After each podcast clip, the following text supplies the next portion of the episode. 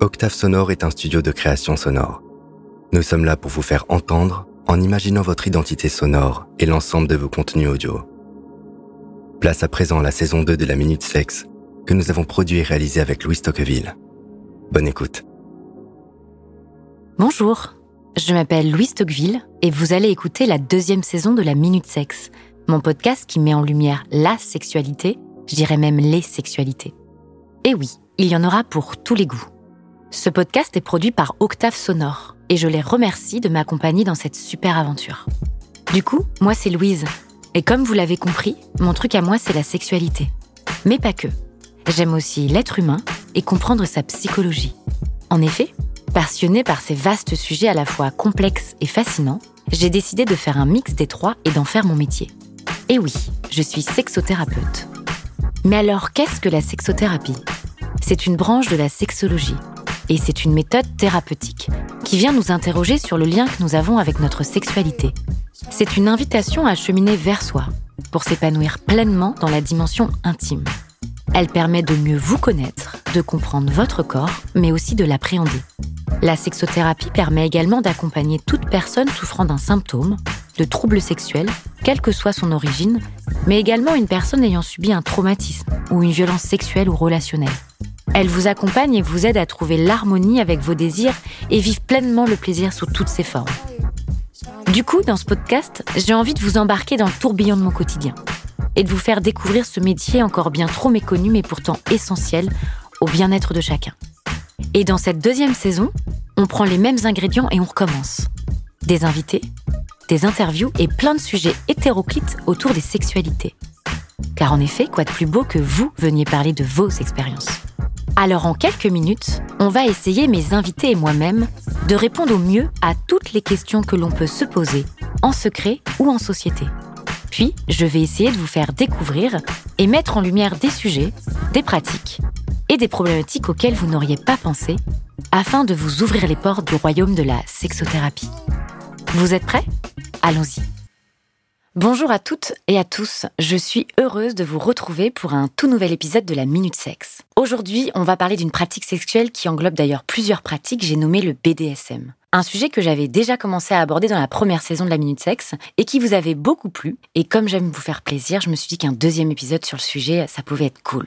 De l'Antiquité en passant par la Grèce antique et romaine, le BDSM a toujours existé sous différentes formes. Alors si le BDSM aujourd'hui est connu d'un plus grand public et se démocratise petit à petit, le mettant en scène dans les films, dans les livres et même dans le marketing, c'est un sujet qui souffre encore de beaucoup d'idées reçues et de nombreuses personnes qui pourraient être tentées de s'y intéresser ne savent pas par où commencer. BDSM, anacronyme de bondage discipline, domination soumission, sadisme masochisme, est une appellation générique qui sert à désigner différentes activités impliquant généralement, mais pas toujours, des relations de pouvoir. Domination, sadisme et masochisme, si certaines personnes consentantes cherchent parfois à ressentir de la douleur pour stimuler leur plaisir sexuel et l'excitation, dans l'inconscient collectif c'est tout autre, parce que la douleur et le sexe sont profondément incompatibles. Car souvent le sexe est une question de plaisir, alors que la douleur n'a rien d'agréable. Pour d'autres, la douleur et le plaisir peuvent être associés dans un contexte sexuel. Car quand il est bien fait, le BDSM semble présenter des avantages pour l'épanouissement sexuel ou même la relation de couple. Plusieurs études d'ailleurs démontrent que la douleur, lorsqu'elle est choisie, peut être agréable. En effet, si elle sert généralement de système d'avertissement indiquant le danger d'une menace physique, physiologiquement parlant,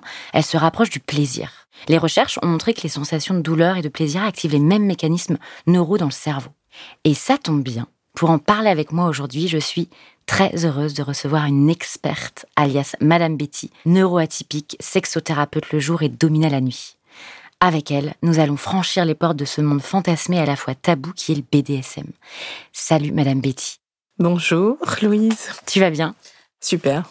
Super, Je suis Très très heureuse de te recevoir euh, dans les euh, studios d'Octave Sonore pour aborder euh, ce sujet que j'avais déjà abordé, mais là on va en franchir encore les portes d'une autre dimension. Alors pour commencer, je voudrais savoir et je voudrais que tu te présentes un petit peu à nos auditeurs et que tu m'en dises un peu plus sur toi. Alors je suis sexothérapeute depuis à peu près maintenant 4 à 5 ans. Euh, je suis domina depuis à peu près euh, un peu plus d'une dizaine d'années. Je suis neuroatypique depuis tout le temps, mais je le sais que depuis 5-6 ans. Et donc ça, ça a été aussi... Euh, enfin, tout ça, c'est lié c'est une façon de, de comprendre finalement qui je suis et pourquoi je fonctionne ainsi. Et je vous parlerai un petit peu plus tard euh, pourquoi l'importance de la neuroatypicité dans, dans ce monde-là. Et puis euh, multipotentiel, parce que j'ai j'ai l'habitude de dire que j'ai pas un arc, j'ai pas des cordes à un arc, j'ai des cordes à ma harpe. Et du coup, est-ce que euh, on va rentrer dans le vif du sujet Est-ce que tu peux nous expliquer ce qu'est une domina, peut-être? Alors, ce qu'est une domina, euh, littéralement, c'est la personne, c'est une personne dominante de genre féminin ou qui s'assimile au genre féminin. Et euh, après, il n'y a pas une façon d'être domina. Il y a autant de domina que de façons de dominer. Et le plus important, euh, et ça je, je trouve que c'est pas assez mis en lumière, c'est que on, ne peut pas demander euh, à deux dominas de dominer pareil. Euh, on va avoir des limites parce que oui, les dominants ont des limites et souvent elles sont annihilisées dans le fameux décorum. Euh, j'ai des envies, j'ai des besoins, je, te pose ma liste de courses et tu dois euh, exécuter cela sur mon corps. On n'est pas un outil, on est une personne avec des sentiments, des émotions, nos limites, nos triggers, nos miroirs. Et, euh, et la domina, euh, elle peut aussi bien avoir le fameux, euh, euh, le fameux décorum de du cuir, du latex, euh, des choses comme ça, mais elle peut très bien dominer en maillot de bain et claquettes. Il y a, il faut déconstruire un peu ce, ce mythe de la domina euh, hautaine et, et un petit peu euh, hors d'atteinte. Après, euh, effectivement, euh, bah, c'est un jeu de rôle, donc on peut aussi bien être cette domina-là et puis être la domina en claquette. Ça change rien. C'est une posture, en fait. C'est notre façon d'être ancré dans le féminin. et ce qu'on aimerait, ce qu'on aimerait transmettre à l'autre, ce qu'on aimerait faire ressentir à l'autre. Parce que, pareil, je vais déconstruire peut-être encore quelque chose. Le dominant n'est pas celui qu'on croit. Pourquoi? Parce que le soumis arrive avec euh, ses limites, ses peurs, euh, ses, appréhensions. Le dominant euh, fait un petit peu la liste exhaustive de, de ce que la personne aimerait, aimerait ressentir, aimerait recevoir. Et le dominant a aussi ses envies, ses kinks. Mais finalement, le dominant est au service du soumis. Ouais, donc il y a une relation, une réelle relation. Exactement, ouais. Du coup, toi, comment c'est apparu dans ta vie? Euh, Alors, la genèse, elle remonte à mon enfance. Euh, et ça, c'est vraiment très personnel. J'ai eu une éducation très stricte et en même temps remplie d'amour. Donc, euh, pour moi, dans, dans, mon, dans ma petite construction d'enfant, l'amour est étroitement lié avec la douleur. Et aussi loin que je me souvienne, euh, sans avoir de support euh, visuel comme euh, bah, Internet, parce qu'il n'y avait pas encore Internet, ou de livres ou de, de films, j'ai toujours fantasmé euh, des, des, trucs vraiment euh, complètement décorrélés du, du truc mignon, on se fait un bisou ou quoi. Non, ouais, c'était être attaché dans des positions pas possibles, à être dans des, dans des lieux pas possibles. Et, et je devais avoir 13-14 ans. Donc je pense que c'est ancré en moi depuis, euh, bah, depuis longtemps. Et j'ai pu enfin explorer euh, ce, ce côté-là euh, quand j'ai quand je me suis séparée de mon ex-mari. Parce que mon ex-mari était, je l'ai appris qu'après, j'ai pu l'analyser qu'après. Mon ex-mari était aussi neuroatypique, mais et asexuel. Donc ça ne correspondait pas du tout à, à ce que je désirais. Et quand je me suis séparée, je dis bon, euh, qui es-tu vraiment? Qui est la femme qui est, euh, qui, qui se reflète dans ce miroir-là? Qu'est-ce qu'elle désire? Qu'est-ce qu'elle a envie de ressentir? Et j'ai commencé à m'intéresser au BDSM, à lire énormément, à échanger sur euh, des sites euh, spécialisés. Et un jour, j'ai fait le grand pas. Je suis allée toute seule, comme une grande, dans une soirée euh, et j'ai découvert un monde euh, dans lequel j'étais comme un poisson dans l'eau. Mais alors, euh, une fois que j'ai passé les portes, j'étais j'étais extrêmement bien accueillie.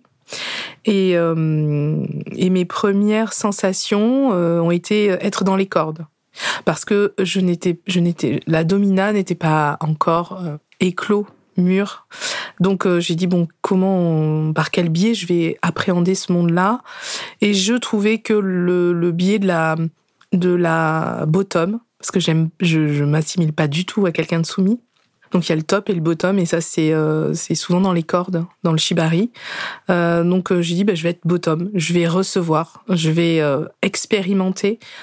Et et puis euh, puis alors là ben c'est un peu comme le tatouage, hein, première aiguille c'est mort, vous êtes piqué quoi. Voilà. Ok, ça me fait du coup euh, euh, un beau pont pour ma question d'après. C'est justement, est-ce que dans ces soirées que tu organises d'ailleurs, que tu Oui. commences à organiser, est-ce que tu peux me dire qu'est-ce qui peut, qu'est-ce qui s'y passe en fait? Parce que peut-être qu'on on y fait tout un monde, on fantasme des choses, on a des idées, mais est-ce que tu pourrais, euh, si c'est possible, nous, Mhm. nous dire un peu ce qu'on peut sûr. retrouver, qu'est-ce qu'on y fait, euh, comment ça se passe, même pour peut-être euh, s'inscrire ou voilà. Est-ce que tu peux nous dire un petit peu?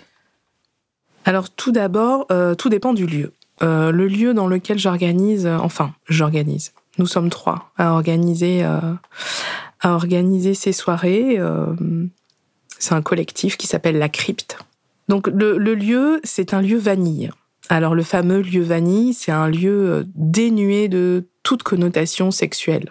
Donc c'est un lieu standard, voilà.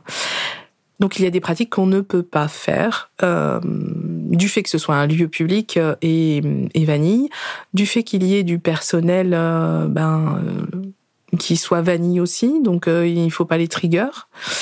Donc dans nos soirées, il n'y a pas de sexualité génitale, c'est-à-dire euh, pas d'orgasme, pas d'attouchement, pas de tout ça. Ça c'est totalement interdit.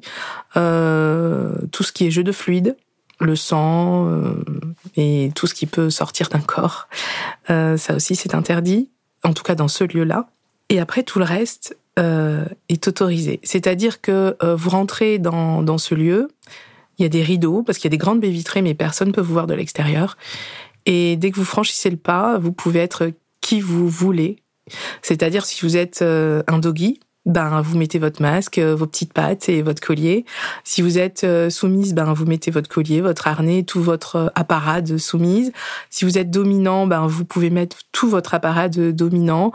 Si vous êtes euh, ben vous pouvez être euh, en topless. Si vous êtes en cordeur, ben vous pouvez être euh, qui vous voulez.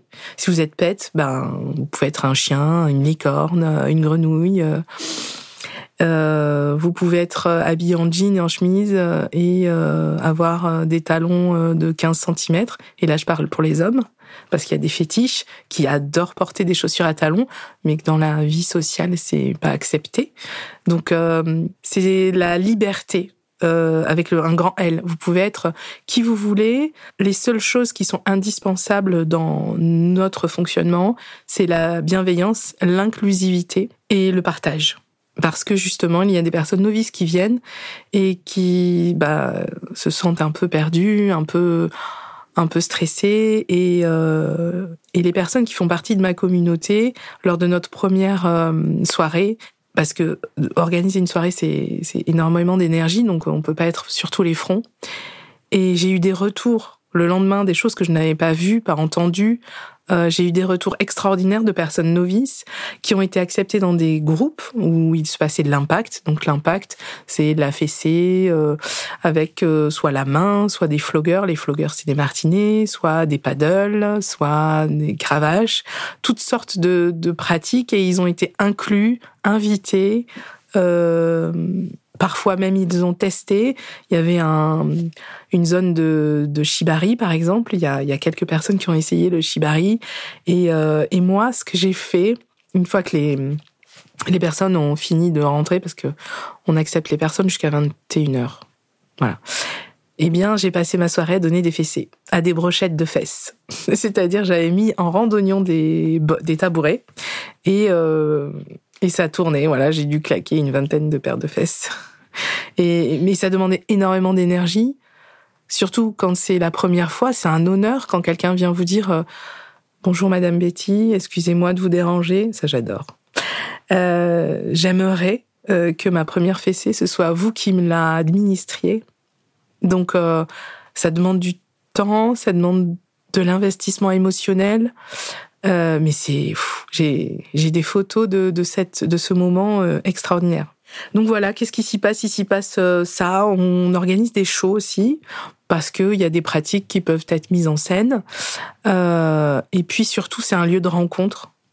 C'est un lieu de rencontre, d'échange, euh, euh, parce que les réseaux c'est bien, mais ça reste irréel, euh, impersonnel, ça reste un peu dans le fantasme. ça, c'est pas concret l'humain. Et là, on va revenir à la neuroatypicité qui me caractérise. Moi, j'ai besoin d'expérimenter pour comprendre. Et j'ai besoin de comprendre pour expérimenter. Donc, si je suis pas dans le concret, l'abstrait, c'est compliqué. Et, et le corps, de toute façon, comprend avec l'expérience. Et si vous n'êtes pas baigné dans, dans, ce monde-là, c'est, difficile d'en comprendre euh, les mécanismes. Justement, dans, dans, tout ce que tu disais, euh, je voulais revenir avec toi sur le rapport à l'objet. Euh, dans ces pratiques-là. J'ai le sentiment euh, qu'il prend une grosse place. Euh, quelle place il prend justement dans ces pratiques-là? Est-ce que tu peux un peu nous les énumérer? Parce que du coup, tu nous as dit plein de mots. Euh, est-ce que tu peux peut-être nous en énumérer ou même nous, nous raconter ou nous expliquer comment tu l'utilises, comment il est mhm. utilisé, et peut-être faire du, lien, du coup le lien avec toi lors d'une pratique ou lors d'une séance, comment tu l'utilises? Donc, je vais parler pour moi. Ma vision de l'objet, qui va résonner chez, beaucoup de personnes, mais il y a des personnes qui n'ont absolument pas besoin d'objets. Euh, parce que la domination peut se passer uniquement euh, dans la domination psychologique. Et ils n'ont pas besoin d'objets. En revanche, moi j'adore les choses belles, les belles choses. Donc l'objet prend une place euh, prédominante dans, dans mes pratiques parce qu'il faut que j'ai envie d'utiliser cet, cet objet. Euh, comme dans tout ce que je possède et j'achète, euh, je, il, faut, que ça résonne en moi, sinon il n'y a aucun intérêt. Je préfère les objets de qualité, les objets artisanaux. Donc euh, pratiquement tout, tout mon trousseau, tout mon trousseau est fait par des artisans, des gens qui ont mis de l'intention dans cet objet. Euh, donc par exemple, j'ai des flogueurs. Donc les flogueurs, c'est des martinets. Et le martinet, il peut avoir euh, mille et une façons de caresser, impacter la peau, suivant la matière, suivant la largeur des lanières, suivant la longueur des lanières, suivant euh, la façon d'impacter, parce qu'il y a plusieurs façons d'impacter. Euh, donc moi j'ai essentiellement du cuir euh, et des chambres à air recyclées de vélo. Alors comme ça, ça fait pas rêver. En revanche, ils sont extraordinaires. Et, euh, et j'essaye aussi à chaque fois que j'achète un objet donc je prends énormément de temps à le tester, à l'essayer, à le sous-peser, à le décortiquer, parce que ce sont des objets qui, qui ont une, valeur euh, assez grande, c'est assez cher. Euh, donc il faut tomber amoureux du, de cet objet-là. Et euh, par exemple, euh, donc on, notre collectif organise des kinky markets. Donc c'est des rassemblements d'artisans euh, un petit peu comme un marché de Noël, mais pour kinky. Donc euh, bah là, pour le coup, c'est vraiment Noël parce que on, y a, y a des artisans qui sont juste extraordinaires, qui travaillent le cuir d'une manière euh, folle. ça peut être du verre, ça peut être, enfin, ça, voilà. Et j'ai acheté deux langues de dragon. Donc euh, tu vas me dire mais qu'est-ce que c'est des langues de dragon Donc c'est des euh, c'est des morceaux de cuir taillés en, en pointe un peu. Euh, moi j'ai ma braticheuse. Donc ma braticheuse c'est une personne avec qui je joue. Elle les appelait les oreilles de d'elfe parce que ça ressemble à une à des oreilles d'elfe avec on va dire un manche. Et c'est un impact cinglant et chaud à la fois et assez piquant puisque c'est en pointe, mais c'est pas vraiment la pointe qui, fait mal. C'est le fait que l'impact soit sur une toute petite zone de, de la peau. Euh, j'ai passé, je crois, une heure et demie à tous les tester parce que moi, je suis ambidextre et toutes mes tous mes objets sont en double. Donc, il fallait que je trouve le bon équilibre des deux langues de dragon. Donc, elles sont pas de la même couleur, mais euh, les cuirs sont à peu près similaires, la longueur est à peu près similaire. C'est je crois que je passe plus de temps et d'argent dans mes outils et dans mes accessoires que dans les fringues et les chaussures. C'est, euh, c'est voilà, c'est, c'est, c'est, de l'ordre de la séduction même. Mais du coup, quand tu, euh, ce que tu, tu l'expliques extrêmement bien, tu le testes sur toi? Comment ça se passe? Oui, bien sûr, je le teste sur moi.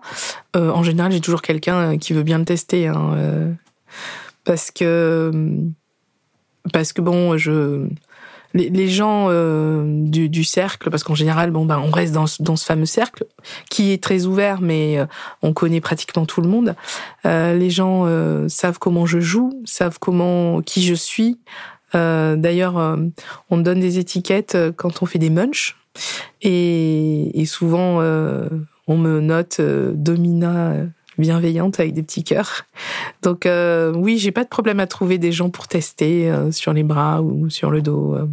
Et du coup, je vois un petit peu la réaction de l'autre et je vois les marques que ça fait ou que ça ne fait pas. Et alors là, on parle que de l'impact, mais par exemple, moi j'ai des plumeaux en plumes de d'autruche. je vais avoir des petites roulettes à pic.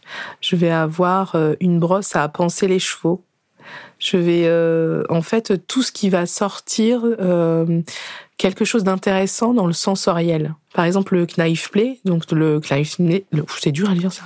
Le knife play, euh, c'est un jeu avec les couteaux et ça ne veut pas forcément dire scarifier, couper la peau, pas du tout. C'est plutôt la, c'est plutôt la caresse de la lame sur la peau qui peut engendrer des des, des réactions vraiment hyperdermique, euh, parce qu'il faut savoir que sur les poils, sur nos poils, on a le muscle releveur. Donc c'est le fameux muscle quand on a la chair de poule qui se redresse. Et ce muscle est très excitable. Donc euh, quand on passe quelque chose de très doux, très très lentement, c'est entre la chatouille et l'insupportable. Parce que finalement, c'est ce qui est intéressant aussi dans le BDSM, c'est de mindfucker.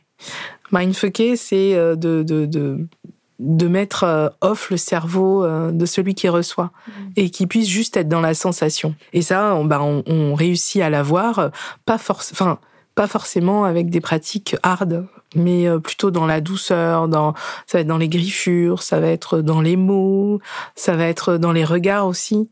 souvent, je, je, prive, je prive la, la vue, mais quand il y a des moments assez intenses euh, je les enlève parce que c'est souvent à ce moment-là quand l'autre peut voir l'effet qu'il me fait de s'abandonner à moi, euh, bah, qui, qui sombre dans, dans ce fameux subspace. Ouais.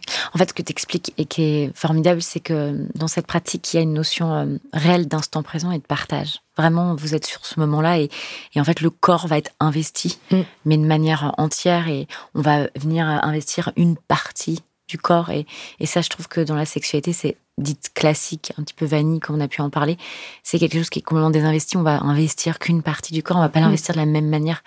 Donc, euh, c'est là où je trouve ça super intéressant et où les sensations sont exceptionnelles. Et c'est que le corps, les sens, le sensoriel est, est, est vraiment euh, à son paroxysme. Quoi. Ouais, euh, totalement. Et. Et justement, alors dans, dans ma vie de sexothérapeute, je travaille énormément avec des personnes en situation de handicap. Et la sexualité classique, c'est absolument compliqué pour eux. Et euh, j'ai amené euh, beaucoup de participants à des ateliers à découvrir cette euh, cette torture sensorielle, cette cette cette autre façon de voir la sexualité, sans forcément mettre le mot BDSM dessus, parce que potentiellement pour des novices ça peut faire peur.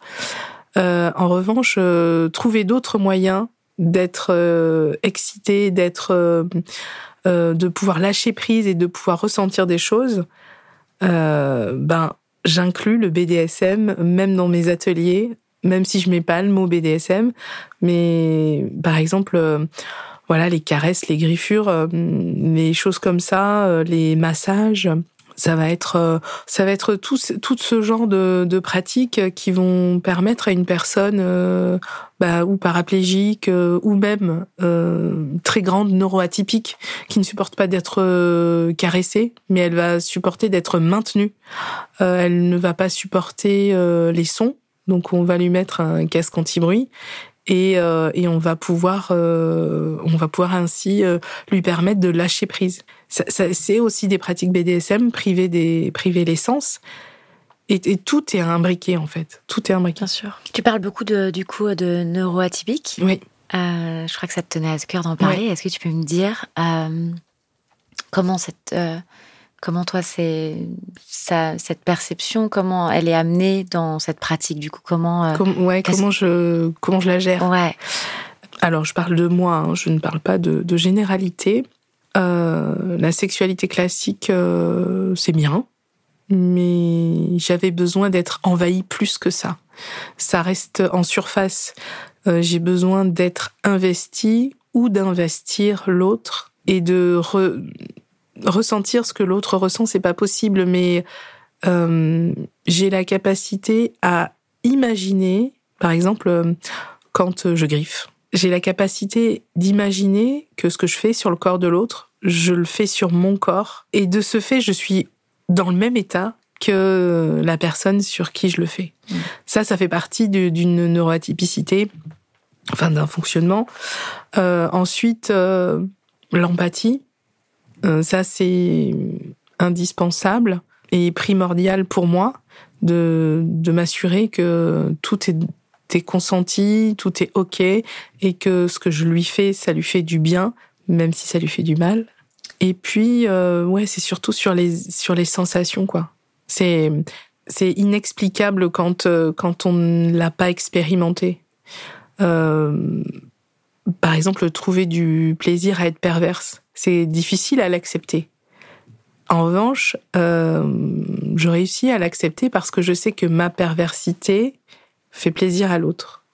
Ça, ça le, ça le l'émerveille de d'ingéniosité aussi. On parlait, euh, on d'ingéniosité. On peut prendre n'importe quel objet, n'importe quelle situation et en faire quelque chose de terriblement pervers et terriblement délicieux.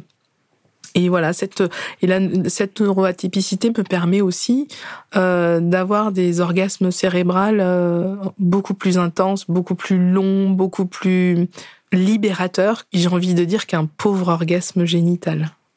C'est c'est pas du tout la même dimension. Mmh. Voilà. Euh, on va justement aborder ce sujet qui me semble aussi important, c'est le sujet des règles et du cadre, comme tu dis. Euh, parce qu'au final, c'est un, un milieu où il y a énormément de règles. Euh, déjà, il y, a, un langage quand même. Il y a des codes. Oui. On l'a pu le remarquer tout au long de, l'interview.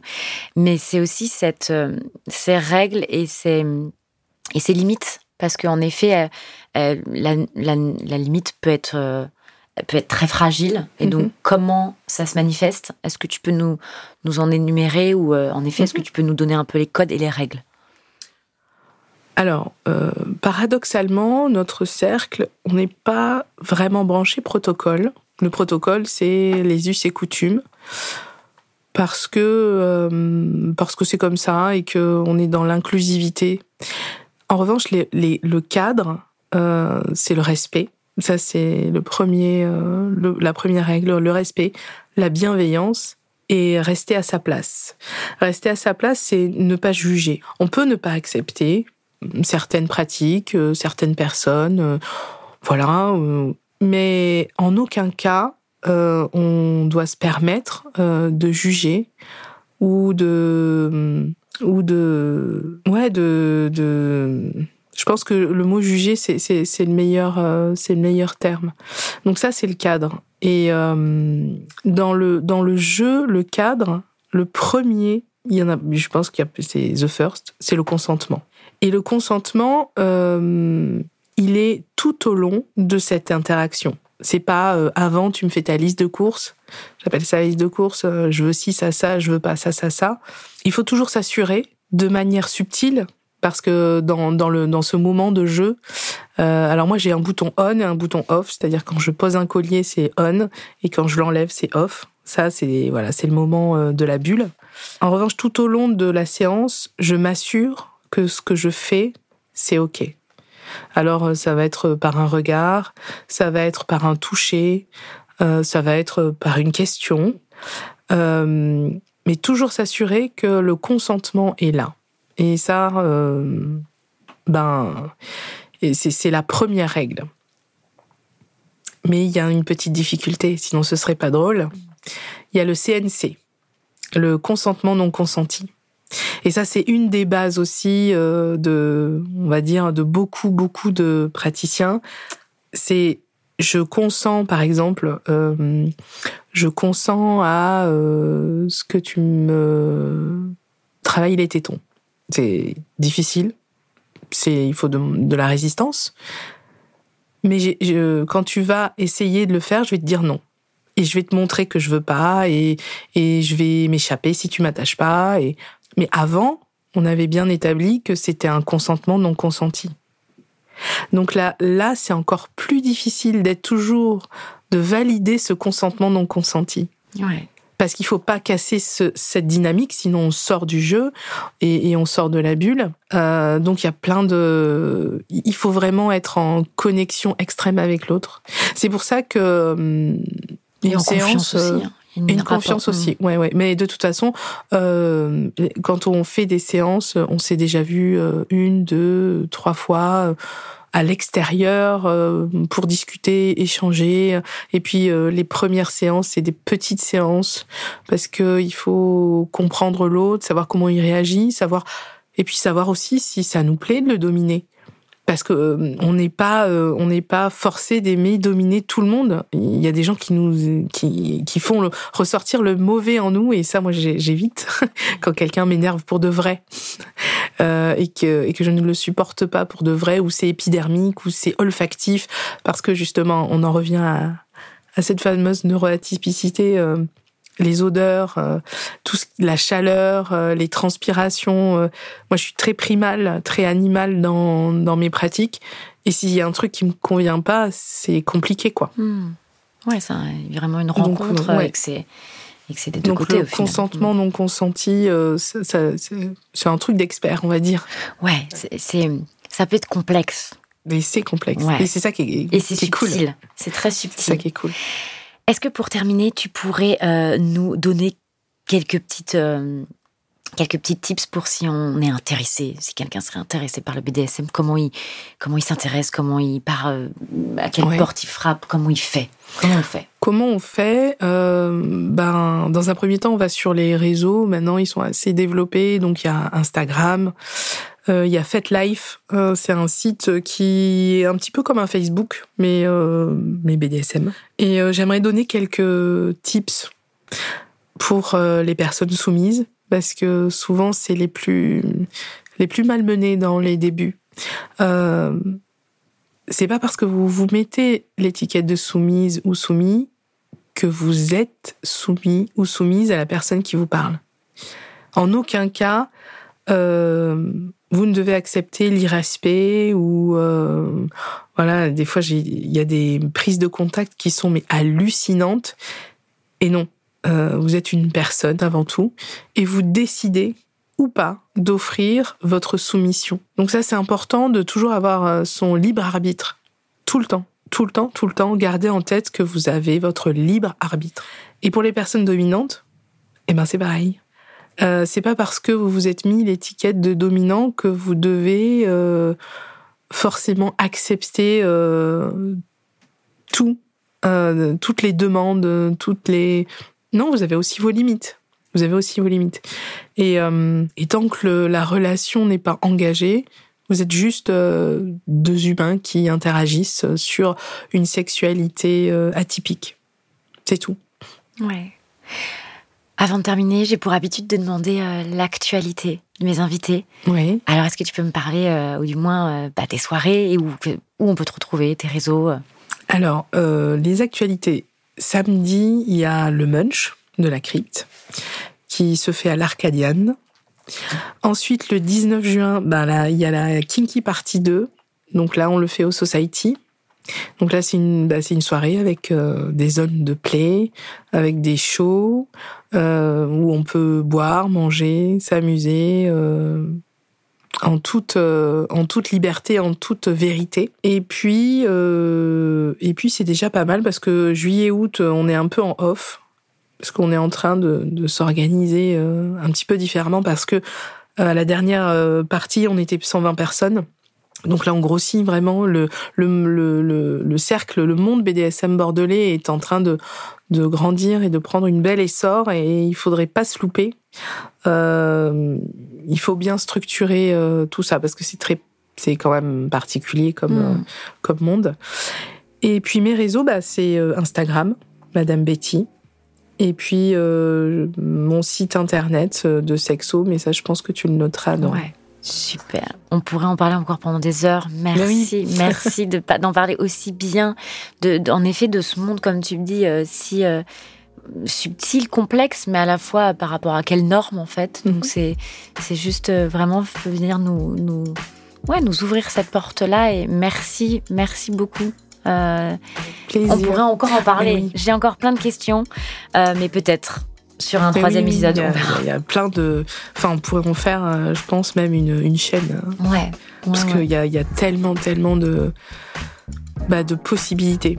C'est-à-dire que la seule, euh, vraiment, la, la, le seul frein à tout ça, c'est l'imagination. Voilà. Ouais. Mm. Sachant qu'il n'y a pas forcément, il a pas forcément de frontières à l'imagination. Eh non. En tout cas, il y a beaucoup de liberté et, euh, et merci de venir, euh, de venir euh, promulguer sur sur ce podcast qui justement donne cette place à la liberté. Donc merci beaucoup. Merci Louise. Merci d'avoir écouté La Minute Sexe, le podcast qui parle des sexualités et qui nous fait du bien. Si cet épisode t'a plu, tu peux le soutenir en en parlant autour de toi et ou en le partageant. Tu peux aussi mettre des petites étoiles, des likes et des pouces. Et pour retrouver toute l'actu de ce podcast, inscris-toi sur la page Instagram La Minute Sexe. À bientôt!